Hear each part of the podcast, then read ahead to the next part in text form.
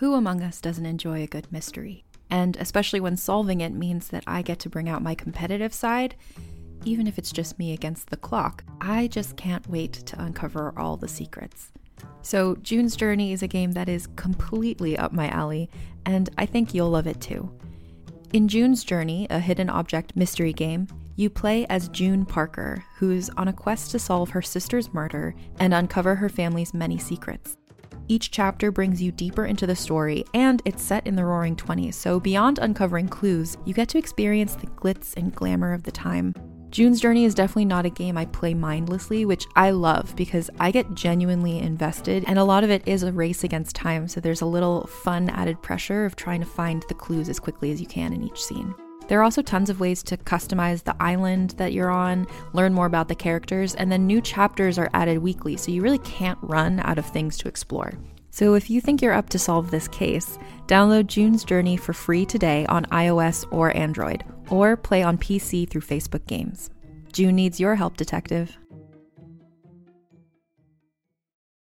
Find a fresh take on a fall getaway to Wilmington, North Carolina and beaches. Enjoy hiking trails in a state park, fresh seafood with a side of live music, and fall festivals galore. Then live it up along the Riverwalk in Wilmington's historic downtown. With three island beaches, Carolina, Kure, and Wrightsville, and a vibrant downtown, you get the best of the Carolina coast all in one place. Plan your fall getaway at WilmingtonandBeachesVacation.com.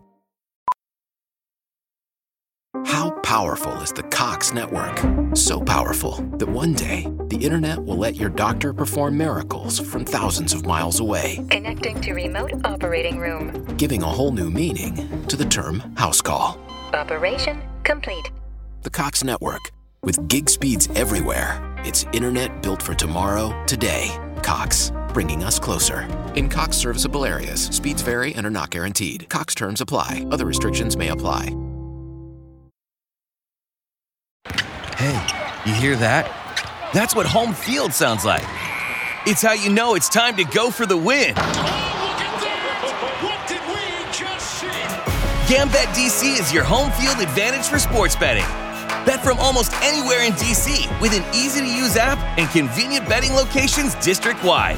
Online, in app, or in person. Get the home field advantage with Gambet DC. Must be 18 or older to bet. Please play responsibly. Hi, this is Katie. I'm the composer and sound designer on The Hidden People. I'm doing a bonus episode today where I'm going to have a look at a scene from season one and I'm going to show you how it was sent to me and just sort of talk through the decisions I made along with Chris and Megan about how the scene would end up once it was fully realised with all the sound and music in there and why we took those decisions. And the scene I'm going to look at is from episode 11, and it's the first half of the big action scene, which is the moment really where the story's jerked in the new direction that it's eventually going to be going in, and jerked with quite a lot of G force at that moment. Uh, so it's a really fun one to be looking at, and it was an incredibly fun one to work on. And we spent quite a lot of time over it as well. So, first thing I want to do is play you the section of commentary that we get from the storyteller at the very beginning of that scene, um, as it was sent to me. So, with absolutely nothing but the talking and um, the hidden people effect on the storyteller's voice. So, have a listen. McKenna nears the water tower, riding the toy she uses to avoid the responsibility of an adult's vehicle. Miraculously, every patrolling officer she encountered turned their head at exactly the right time to miss her. They have no idea she's already passed by them. Their search will not lead them to her destination until it's far too late to save her from herself. She takes her good fortune in stride, barely even looking over her shoulder. Perhaps that is why she has no clue that the black dogs have been following her since she left her house. So let's plunge straight in and listen to how it ended up, and then I'll take a step back and we'll look at why it ended up that way.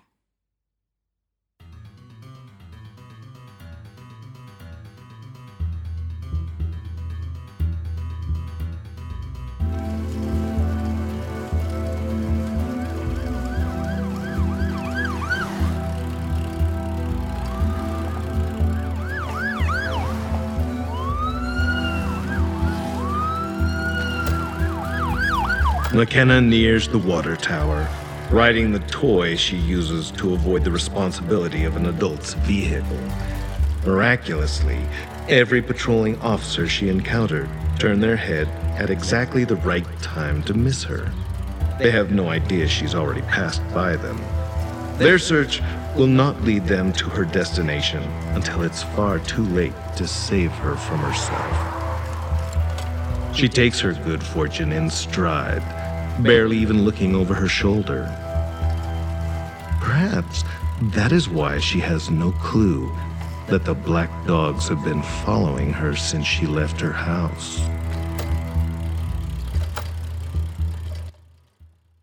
So I thought that the transition between this scene and the previous one, which was just um, Thomas and Nissa and Alfie standing around talking about what they're going to do, uh, was really cleverly written by Chris um, because we have a series of contrasts between um, what you know the pseudo visuals that we got.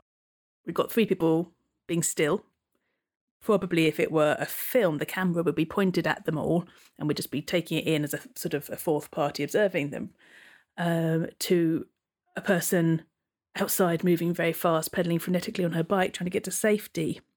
And I would imagine, although I'm not a cinematographer, I would imagine the camera work would, would be trying to reflect that experience by sort of maybe seeing the pedaling or sort of being the person on the bike and having the cars wishing past, or, you know, a, a series of shots which kind of alternated between those kinds of viewpoints.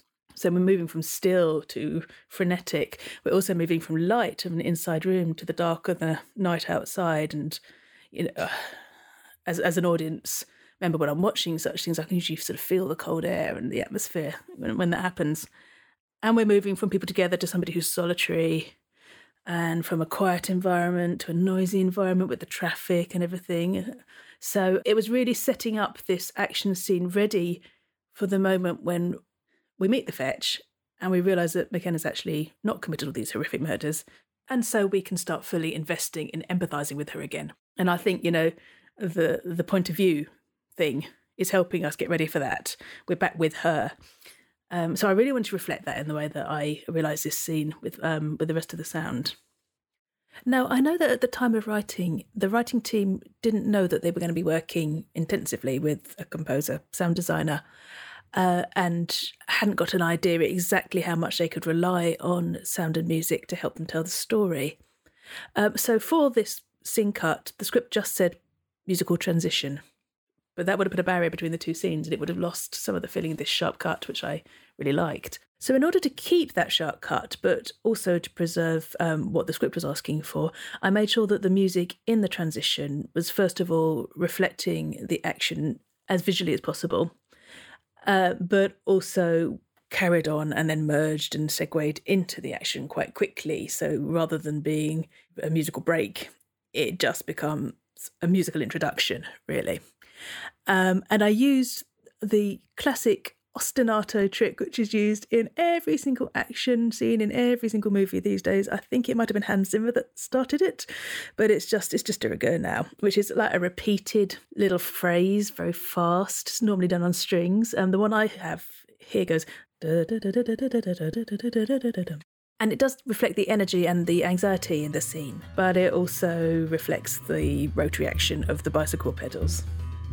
I also had the music start faint and get louder quite quickly, as though it were a camera on a cityscape zooming into her bicycling. So, like, we're coming back to being with her again.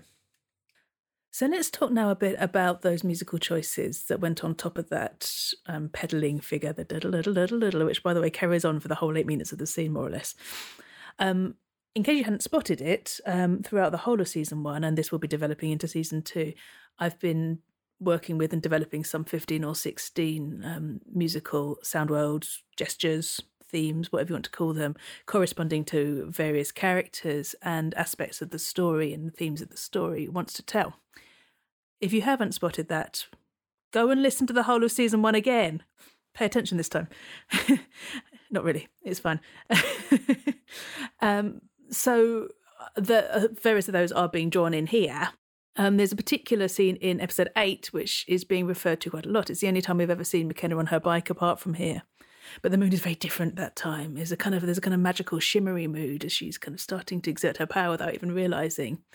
um, and the environment that she's in, the city landscape that she's in, which we hear, is actually sort of talking to the music. We have what think we think is a car horn, actually becomes a synth playing a kind of magical merry-go-round kind of carousel melody on top of the music, which is always used to indicate something's up in the story, something's happening, we're moving on, there's a mystery going on.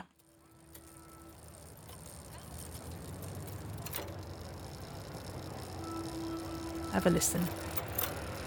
Yeah, because everything's just going to be hunky dory and smooth sailing.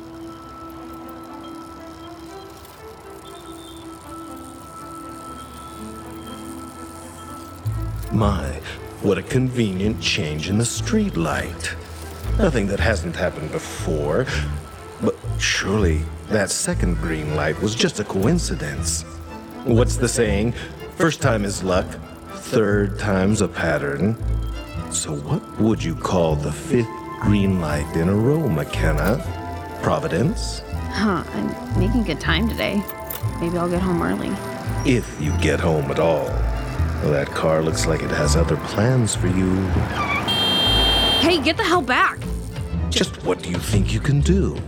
Push a two ton metal machine made for speed away with one hand still steering your bicycle? And just what would you think when you succeed? That was a close one. Crazy asshole drivers. Of course.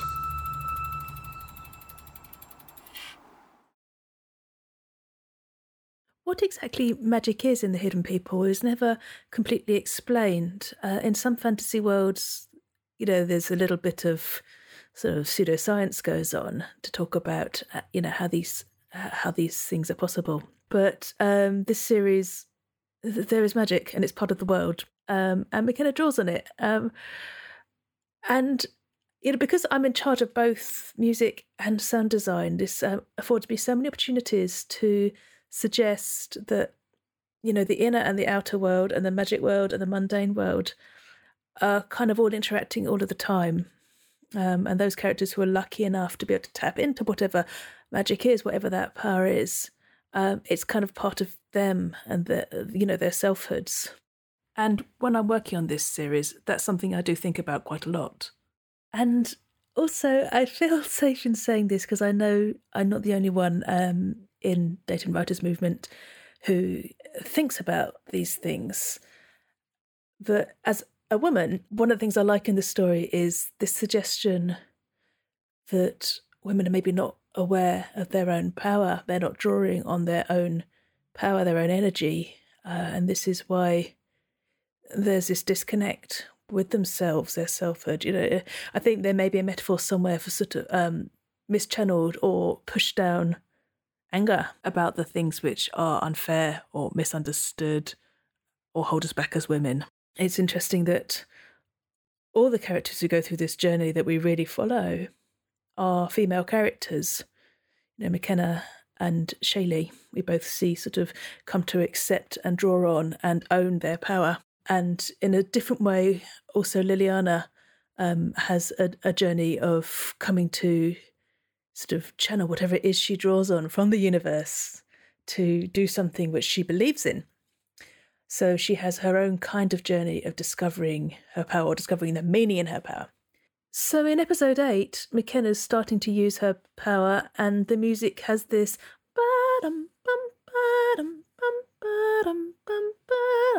And in episode 11, it goes on top of that action figure, and it becomes angstier and faster and more stressed sounding. I changed the mode, I changed the rhythm, it's a different time signature. But it's the same tune, and this is one of the things music is so wonderful for, is having a character who's, you know, like oh, this is going out of the States, isn't it? I bet you don't have anything as vulgar as rock over there. We had this thing called Seaside Rock in the UK, which is basically just a long, elongated cylinder of sugar with a little bit of mint flavouring normally, um, that you can get by the seaside.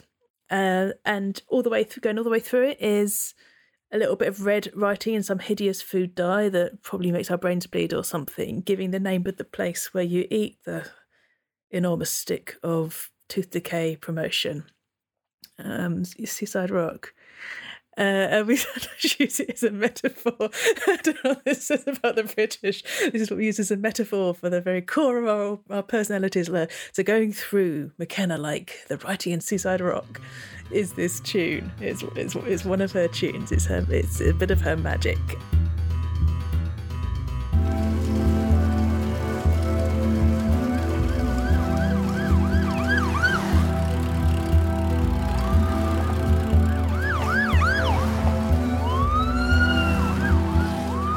So if you listen really carefully, you'll hear that as well as the tune, there's also the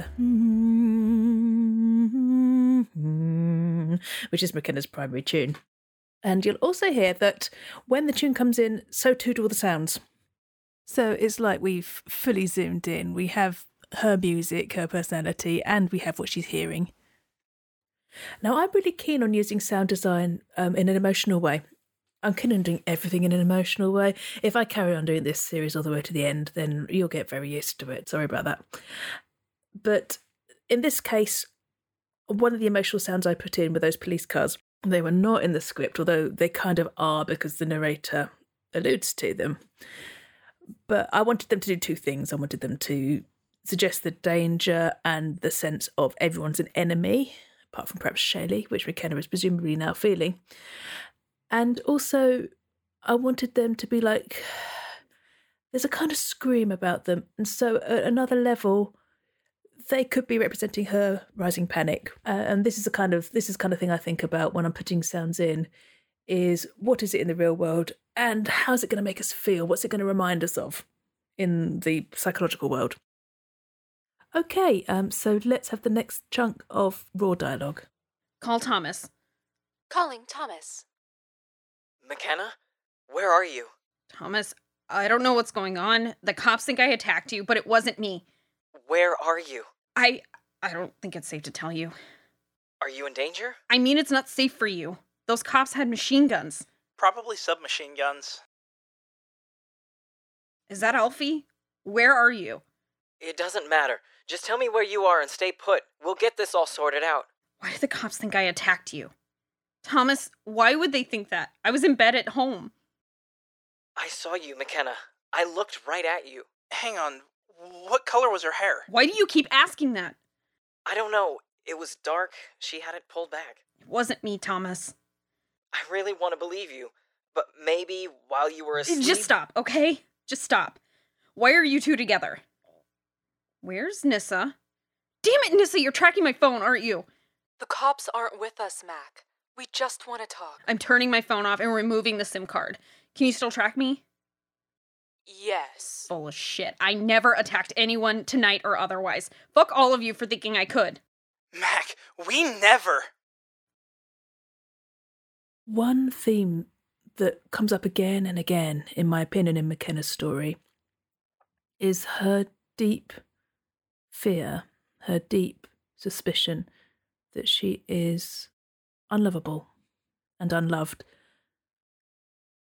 And I think to a certain extent, perhaps all of us can identify with this misgiving, this thought somewhere deep down that something about us is inherently unpalatable.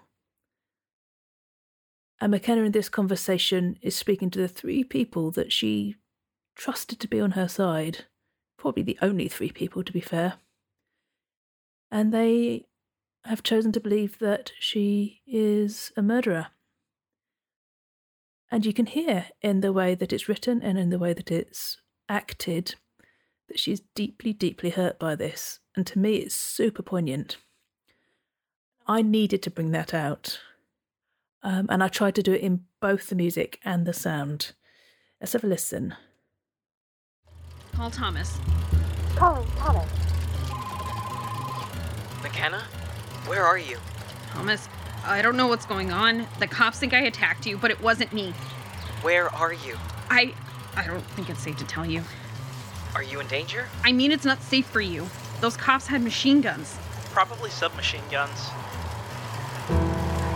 Is that Alfie? Where are you? It doesn't matter. Just tell me where you are and stay put. We'll get this all. When McKenna hears Alfie's voice, obviously she knows. McKenna's intelligent, she's really, really bright. And as soon as she knew that Alfie was there with Thomas, she would have understood that her three allies were together looking for her, presumably to shop her into the police. Now, um, often when I interject something to bring out an emotional moment like that, I create the space in the edit for it to happen. And this is why we can't really lock down vocal edits until I've done my work, because um, I'm forever pulling things around to add sort of dimensions. And but this case, actually, they had edited in that gap. Chris, Megan, and the team um, had really wanted the audience to know that this was the moment that McKenna knew she was alone. I used piano there, and it's Mac's Solitude tune, basically her primary tune, which we've already talked about, is expressing exactly those feelings of I'm alone, probably no one loves me, I am used to being alone, and I have this kind of resigned depression to it all and it's using that. But it's the first time we hear it on piano. Um, for me, I mean, piano has all sorts of emotional connotations for everybody, but I think one of them is definitely this kind of because it's an instrument you can play without anybody else. It can express solitude. We play the blues on the piano, and back in the 19th century, the romantic piano music was about self expression and no one understands my tortured journey and all that kind of stuff. And so there's a long tradition of the piano expressing those kinds of feelings. So we hear it quite straight, quite low in register. And I also isolated it in the music mix um, as best as I could without it sounding weird, because I wanted the piano not to feel like it was completely part of the rest of the texture of the music, but this kind of sticking out, not fitting in thing. And it sat there on top of all the rest of the music being that kind of cold sense of recognition, that stone in your stomach, that this is definitely real. Is that Alfie? Where are you? It doesn't matter. Just tell me where you are and stay put. We'll get this all sorted out. Why do the cops think I attacked you? Thomas, why would they think that? I was in bed at home. I saw you, McKenna. I looked right at you. Hang on. What color was her hair? Why do you keep asking that? I don't know. It was dark. She had it pulled back. Wasn't me, Thomas. I really want to believe you, but maybe while you were asleep. Just stop, okay? Just stop. Why are you two together? Where's Nissa? Damn it, Nissa, you're tracking my phone, aren't you? The cops aren't with us, Mac. We just want to talk. I'm turning my phone off and removing the SIM card. Can you still track me? Yes. Full of shit. I never attacked anyone tonight or otherwise. Fuck all of you for thinking I could. Mac, we never. So, other things going on in this passage, there's a couple I want to mention. Um, the first is the cello that comes in when Mac, I think, starts to feel outraged by all of this. While you were asleep. Just stop, okay? Just stop. Why are you two together? Where's Nissa? And of course, I alluded to earlier about this potential metaphor in the story for rage, particularly in women, and tapping into that and the energy that it could supply. And that one note on the cello that grows and grows and grows, and it plays the key note, the tonic note, mm, excuse my singing, maybe represents the rising sense of how dare you. Fuck all of you for thinking I could. Mac. And the other thing that I completely love actually in this section is that car sound effect when she hangs up on Thomas. Um, I actually recorded that sound on what we call an A road in the UK. Um, I don't know if it's a highway in America, but anyway, a big multi carriage road where cars go fast in between towns. I managed to stand by the side of one and do some stereo recording. So, because I was able to capture those sounds close up and very spatialized, it was a really good reflection of McKenna hanging up on Thomas, saying, fuck you for thinking I could.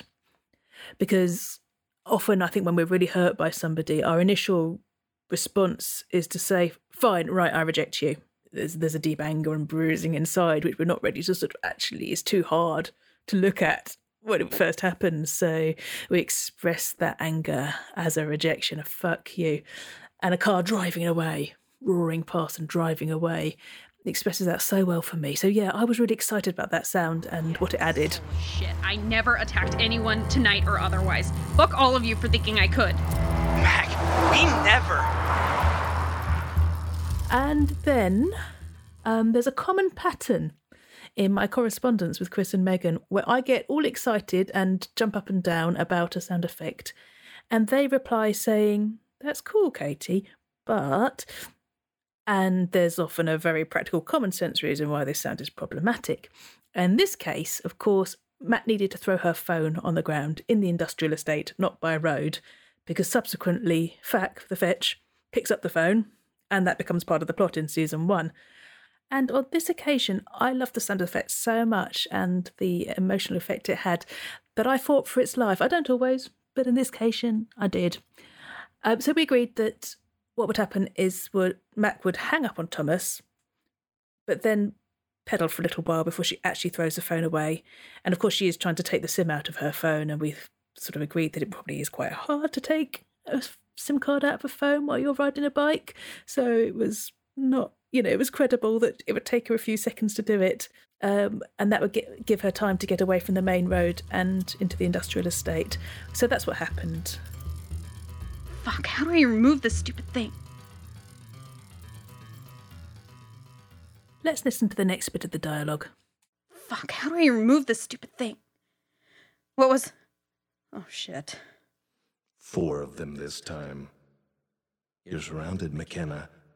This usually signals the end. Stay back. And after weeks of stalking, watching, and preparing, they lunge, knocking her from her bike. You might have wanted to hold on to your phone, but honestly, who would you even call? Only one thing to do now run. Too busy focusing on what's behind you, might just run into someone you know. Get out of the way, those dogs! What the fuck? So there we go. This is the moment that the whole of the first half of the season builds up to. And I was thinking as I was recording this commentary about could this have been achieved, this scene, without the big build up that is in that first half of the season? And I decided in the end that no, you know, if you want to do it this way, you have to do it this way. This scene could never have been as disorienting and exciting and atmospheric if we already knew, for example, what was going on and who McKenna was. Um, the confusion and the mystery are a big part of what makes this so intense. And of course, also it's a moment when I, as composer sound designer, start to come to the foreground. And as I think I said in one of the commentary chats that we did, um, the, the thought daunted me a little bit because I knew that up until this point, there'd been a lot of people working very hard on this show for a year or two. And so the amount of influence that I had at the last minute is obviously um, quite a big deal for me. And sure, I know I have directors, but still, all the same, my idea is going to have a decent amount of influence over how it ends up being. So it's cool, but also a bit daunting. Um, but once I realised that this scene was going to benefit from the energy of having it completely underscored and it stays in the same key E minor all the way through and it stays in the same tempo, the same beat all the way through as well. So it's quite a bold choice for a podcast. You kind of a movie can take it more because the visuals are dominating, but when you've just got dialogue to listen to and nothing else, you have to be very careful with your underscoring. So when I realised that this was probably the way I wanted to do it, I got in touch with uh, Chris and Megan and sort of had a whole bunch of questions about is this the direction we want the music to go in? Is this the role we want the music to have? Is it going to be almost like a second narrator? And the skeleton on which everything else you hear is structured in this way is is that an okay way to present the show? Um, and they liked it as much as I did, so that was all fine. So I got to use, I don't think for the first time, because I think it came up slightly in episode seven, but this is the first time I really got to use my action music. So let's have a bit of that now.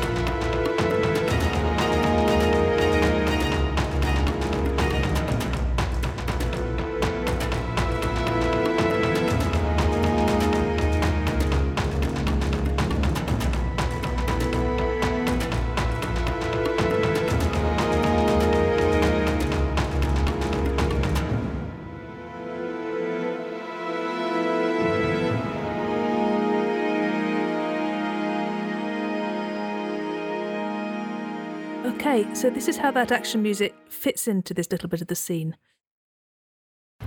What was. Oh, shit. Four of them this time. You're surrounded, McKenna. This usually signals the end. Stay back.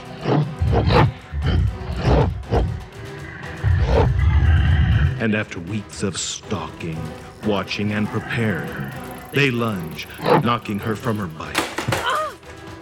You might have wanted to hold on to your phone, but honestly, who would you even call? Only one thing to do now run.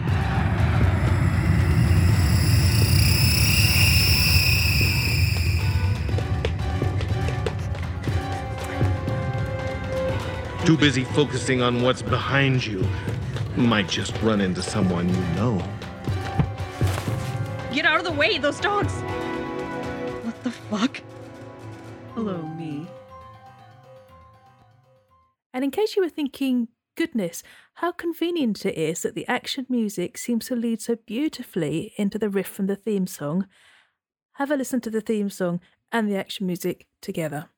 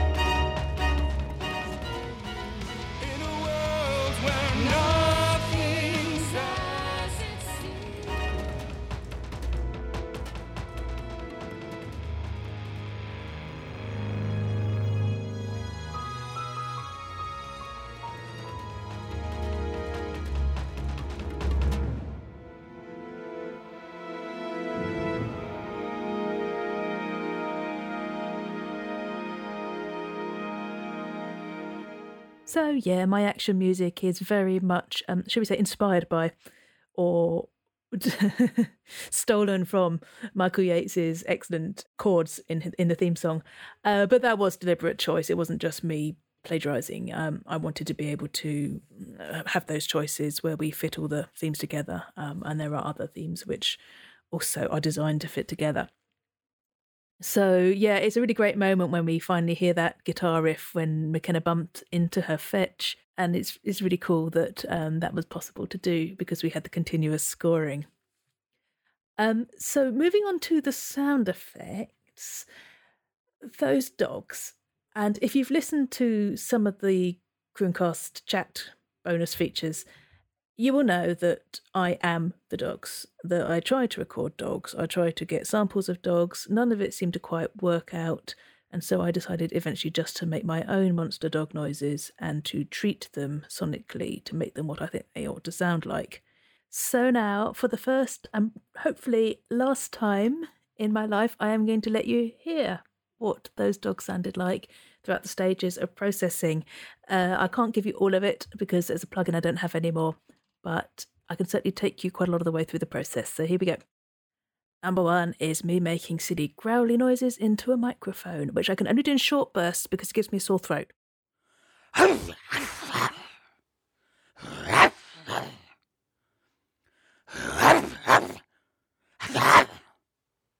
Terrifying, aren't I? So the first thing I did was pitch that sound down a little bit, as far as I could stretch it, um, to make it an overall deeper sound.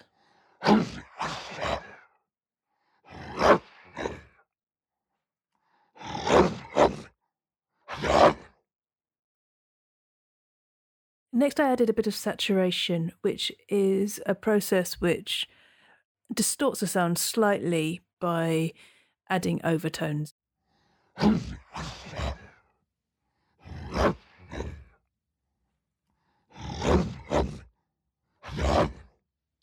Then I boosted some of the frequencies around um, 200 hertz area, just a little bit, and compressed the sound a bit, where you it essentially turns down louder noises by a certain ratio in order that you can turn the whole lot up.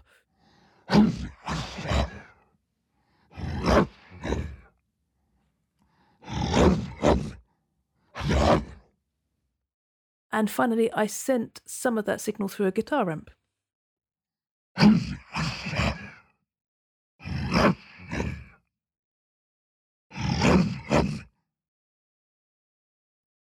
Oh, shit. Four of them this time. You're surrounded, McKenna. This usually signals the end. Stay back.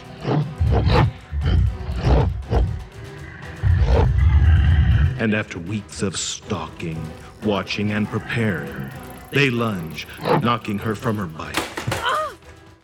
So the bike noise was fun because as it happened, my husband had just got himself a shiny new bike, and therefore his trusty old one was going spare and was available to be abused by me. Um, so that sound of it falling over when she's toppled off it, I actually was able to record from positioning the microphones at ground level so that it sounded like we were hearing it with her ears because that's where she would have ended up hopefully putting the audience in her point of view as much as possible. So that was great. Um, i have a nice quiet space i can use with a hard floor for that sort of thing. Later on in the episode right at the very end uh, the fetch actually beats the bicycle up with her scythe and kicks it in rage because mckenna got away. And so at that point, I actually inflicted quite a lot of damage on the bike, which I wouldn't have been able to do unless I'd had one which was on its way to the rubbish dump anyway. Or garbage dump, I suppose you call it in the States. And the reaction sound from McKenna is actually the first ever insertion of a noise from the now famous grunt track that Jordan recorded of McKenna's fighting and exertion and reaction noises. Uh, so um, that was an exciting moment too. Hello, me. What? Why do you look just. Ah! Yes, McKenna. I'm sure scooting backward will save you from the woman with the giant iron scythe who looks exactly like you. Dodge as you like. I know you, McKenna Thorne. I've been watching a long time. You were no match for me. You have to hand it to McKenna. Either brave enough or stupid enough to crawl right past the black dogs. Fortunately for her, they're waiting for their master to finish things. Who are you? Fetch. So, this whole scene is another example of something I've said before in the commentary episodes about writing. Um, when the writing has been carefully constructed and the pace is really tight, it makes audio production an absolute joy because the final rhythm of every episode is rebuilt and fine tuned at the stage of post production sound and music. But of course, the skeleton of all of it is constructed in the script writing stage. And this scene is just a wonderful example of that, particularly because I'm scoring all the way through it. So there's a, there's a musical heartbeat which is pervading the scene from beginning to end. And it underpins a series of very carefully placed events. So we first of all have McKenna running away from the police. That's event and threat number one. And then the phone call with Thomas and Nissa and Alfie, which is event number two. And there's also conflict there.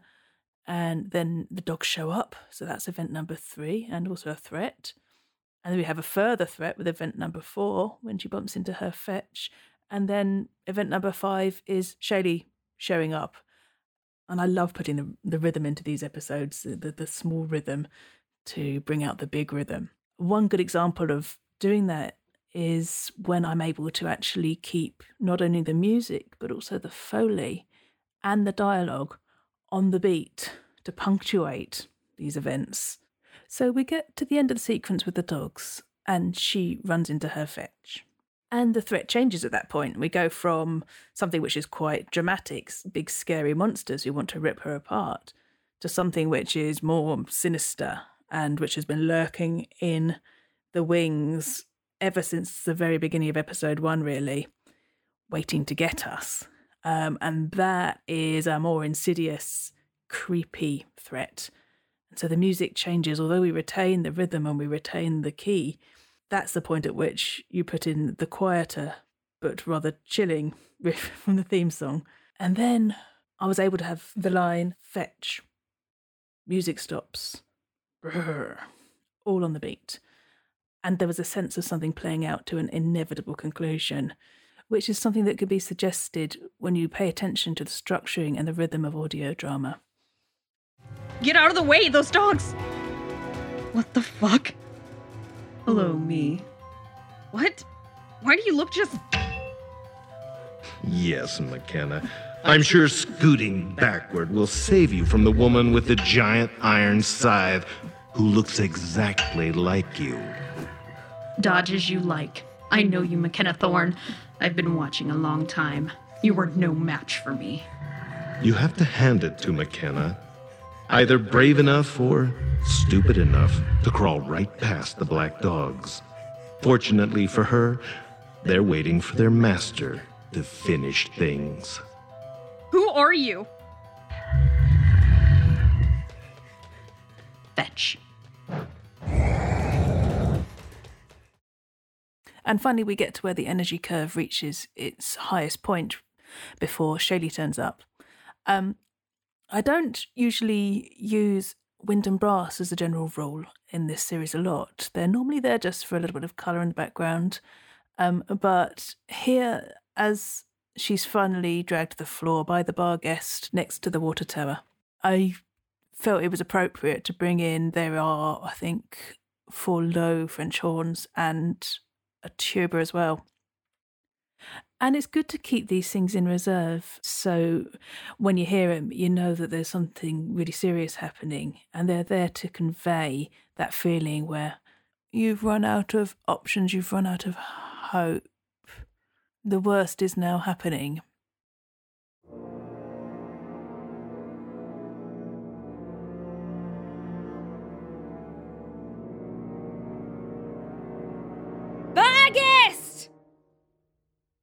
Another nice thing about audio drama is that no sound is ever wasted in audio drama. I find in film, both with sound design and with music, there can be a tendency to saturate the listener's ears with every sonic impact possible. um, but in an audio drama, the sound of a little fragment of music finishing, you know, where the uh, the riff and the theme tune just doop, and then she runs. And the sound of her running in itself provides a focal point for the audience's attention. We don't need anything else. And that sparsity in that bit clears space actually for when the dogs round upon McKenna and the brass starts. And it makes those dark colours all the more impactful for it. I'd like to talk for a minute also about Foley in this section, because um, there was some fun and games involved in that. Um, first of all, these um, swipes that you hear when the fetch is trying to get McKenna with her big iron scythe. Um, I made those by swooping a bamboo cane around in my back garden with all my might above some mics attached to my handheld recorder, uh, which is all fine, except that my garden is on, it's an end house with, and it sort of goes all the way around my house, and every single bit of it is visible from the street. So I do a lot of these things after dark, so nobody sees me. So there I was, sort of uh, at ten thirty at night in my back garden in the dark, swishing a bamboo cane around. um, and this this has happened quite a lot uh, on when I've been working on the Hidden People and other things. Uh, the worst one I think on the Hidden People was in episode seven when Thomas has just been chased down by those barghests in the cemetery, and jumps into his truck, and the barghests barge or try to get into his truck. Uh, which I actually recorded by putting the recording equipment inside my own car and uh, literally ramming the car with my body from the outside to pick up those sounds. Uh, it looked for all the world like I was trying to break into my own car. So potentially the neighbours witnessed not only eccentric behaviour but also criminal behaviour. And also in my back garden, I captured the sound of the big iron scythe hitting the ground with a big clang. Um, not being in possession of a giant iron scythe, I had to, as I often do, improvise this. Um, I used my garden rake, and to my ears, it sounded a bit underwhelming. It sounded exactly like a garden rake hitting a garden path. So I put some plate reverb on it to try and make it a little bit more resonant. Um, unfortunately, this sort of made it also made it go just Um, and this is one of the things got picked up in the director's notes, and listen back for it and thought, oh yeah, it does sound exactly like Tom and Jerry. Thinking about it, uh, so I had to get rid of the plate reverb, and in the end, I layered it with a blacksmith sound that I managed to I managed to buy, and that seemed between those two sounds that seemed to do it. So that was that. Always fun with the foley. Um, it's foley is one of these things. When you get it right, nobody really notices it it, because it sounds like the world should sound in your imagination. It sounds like what it's supposed to sound like. As soon as you get it wrong, you know, um, and, and that's just that's the curse of the sound person, really. Okay, I'm going to play you the final bit now of this half of the scene, which we're going to look at. water tower? Dogs don't climb. The beast pounce just before she reaches the ladder, bearing her down. Claws shred her clothing, razor teeth slice tiny rivers of blood. Barghest! Look up, McKenna. Shaylee stands atop the water tower, high above, inside out coat billowing. She steps off the edge and drops well over 100 feet, landing gracefully beside the skirmish. Shaylee? So there are two times in this particular half of a scene which I've chosen to look at, and it's one of the reasons I chose it, where the delivery from performer of a line by a writer has inspired something in post production, uh, which wouldn't have been there otherwise. Um, one of them is what you just heard, uh, the way Xander Hildebrand shouts, Barghest! I'm not going to do it because I'm going to make the microphone distort and clip um, from the top of the water tower. And I'll talk in a minute about how I responded to that feeling it gave me. Um, the other one is the way the storyteller delivers the line, only one thing left to do now run. And you heard that earlier on. I put in that huge riser in the music, which sounds like a scream. Um, and it sits in that interesting place between music and sound.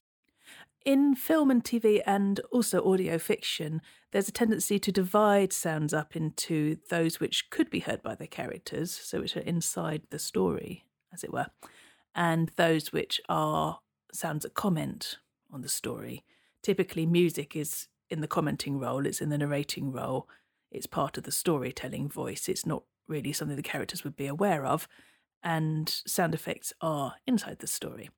Um, but it's not always the case. Um, music is often heard inside the story, and much of the time, filmmakers and audio fiction makers use the inside the story music to do something which the score would have been doing if it was there. So, for example, in this series, in episode two, in the cafe scenes, I have the band which is playing in the cafe, commenting a little bit on what's going on between our characters. And in fact, they even play Shaylee's tune at one point. So it's doing things that those musicians, if it was real, would obviously not have been doing. And it works the other way around. So in this case, I think that Riser, which is a scream in the music, probably is actually inside the story. It's part of the narrative space because it is how McKenna is feeling, which is part of the story, although it's not a part that you actually would hear if you were in the story. You would experience it if you were McKenna, and so it's there. Uh, and it's her rising panic. But, you know, it could just be interpreted as a comment, how the audience is supposed to be feeling about the whole thing. Or it could even be interpreted as part of the story. Maybe the hidden people have decided to make a scary noise to freak her out even more because this is a game to them and she is a toy. And I love that ambiguity. At what point do the characters' feelings become part of the narrative space? At what point are we inhabiting the narrative space with our own feelings, etc., etc.?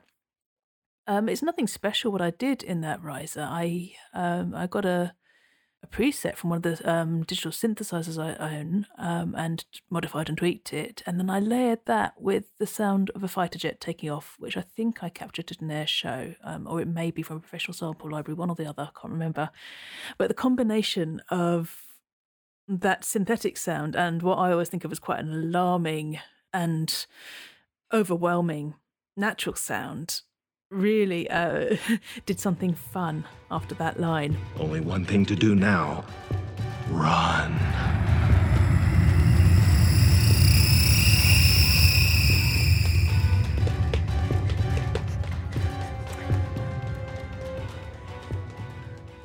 And then we have Shaylee's big moment where she shouts barghest at the top of the water tower.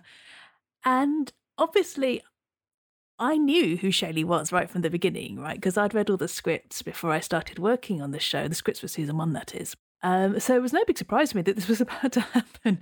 And yet, when I heard the difference between that crying out voice with all the edge and authority in it, and obviously the new accent, after half a season's worth of Shaylee being very nice and obliging and rather softly spoken, um, yeah, like I say, it really did make me slightly hold my breath the first time I listened through.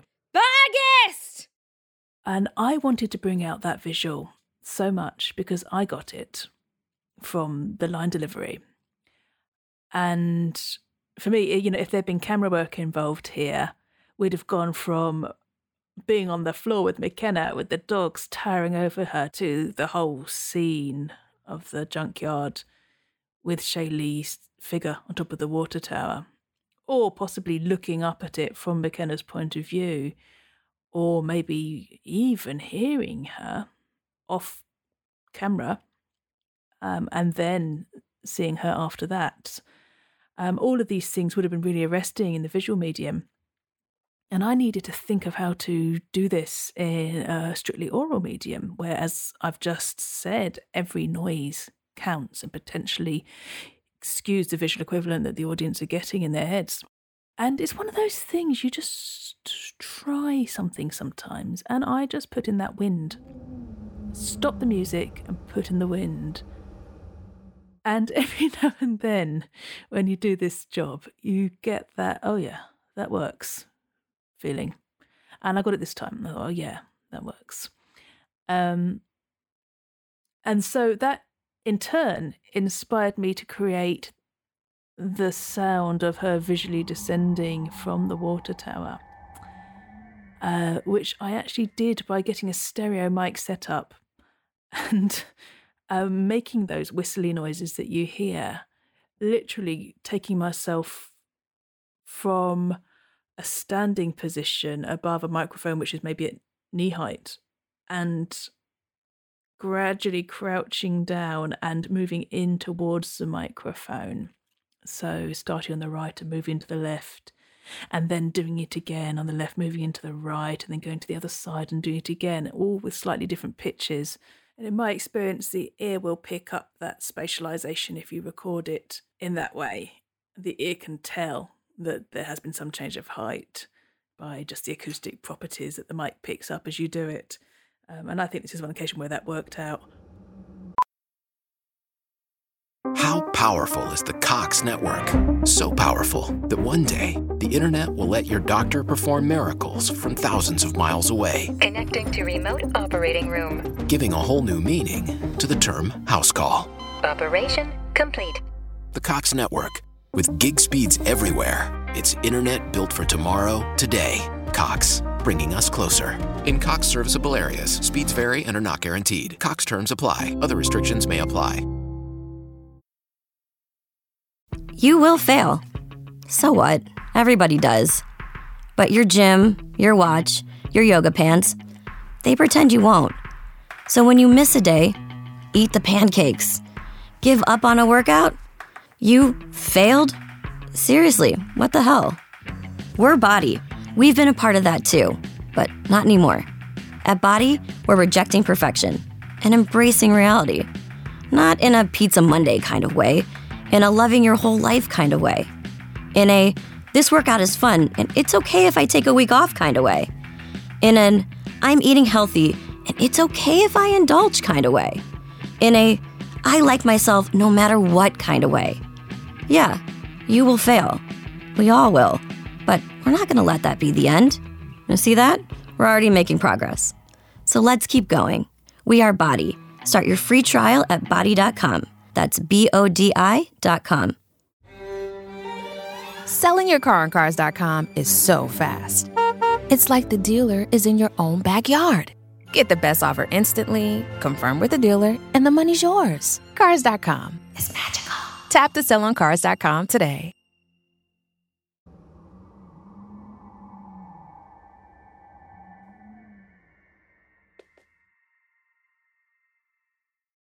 I did also uh, add a little bit of a shimmery sound to go with that, which comes in towards the end of Shaylee's descent to imply a bit of magic. So I spent I took quite a lot of time over doing that because I thought it was worth it. You've created the silence by stopping the music and having the wind, and you've just created that like sonic blank page for the sound of her descending to come down. Then of course we had to have the sound of her feet landing very lightly, which again is a potent sound after all that fury and noise and confusion. Um, in the end, I had to do it by holding on to the backs of two chairs with my hands and suspending myself, and then really, really delicately putting my feet down with the mic position quite close to my feet. So we're still in McKenna's point of view, you know, where her ears are next to the ground with the dog savaging her. And that little break halfway through the scene was actually exactly what was needed because the second half of the scene is also frenetic action, but there's a different mood because now Shaylee's in control. And if you listen through to this episode again after listening to this bonus feature, you'll see what I mean. And there was a, there's a change of everything at that point, music and sound world, everything changes. And that brings me to the end of the scene. Let's just listen to um, that final bit, this time with the music and sound in.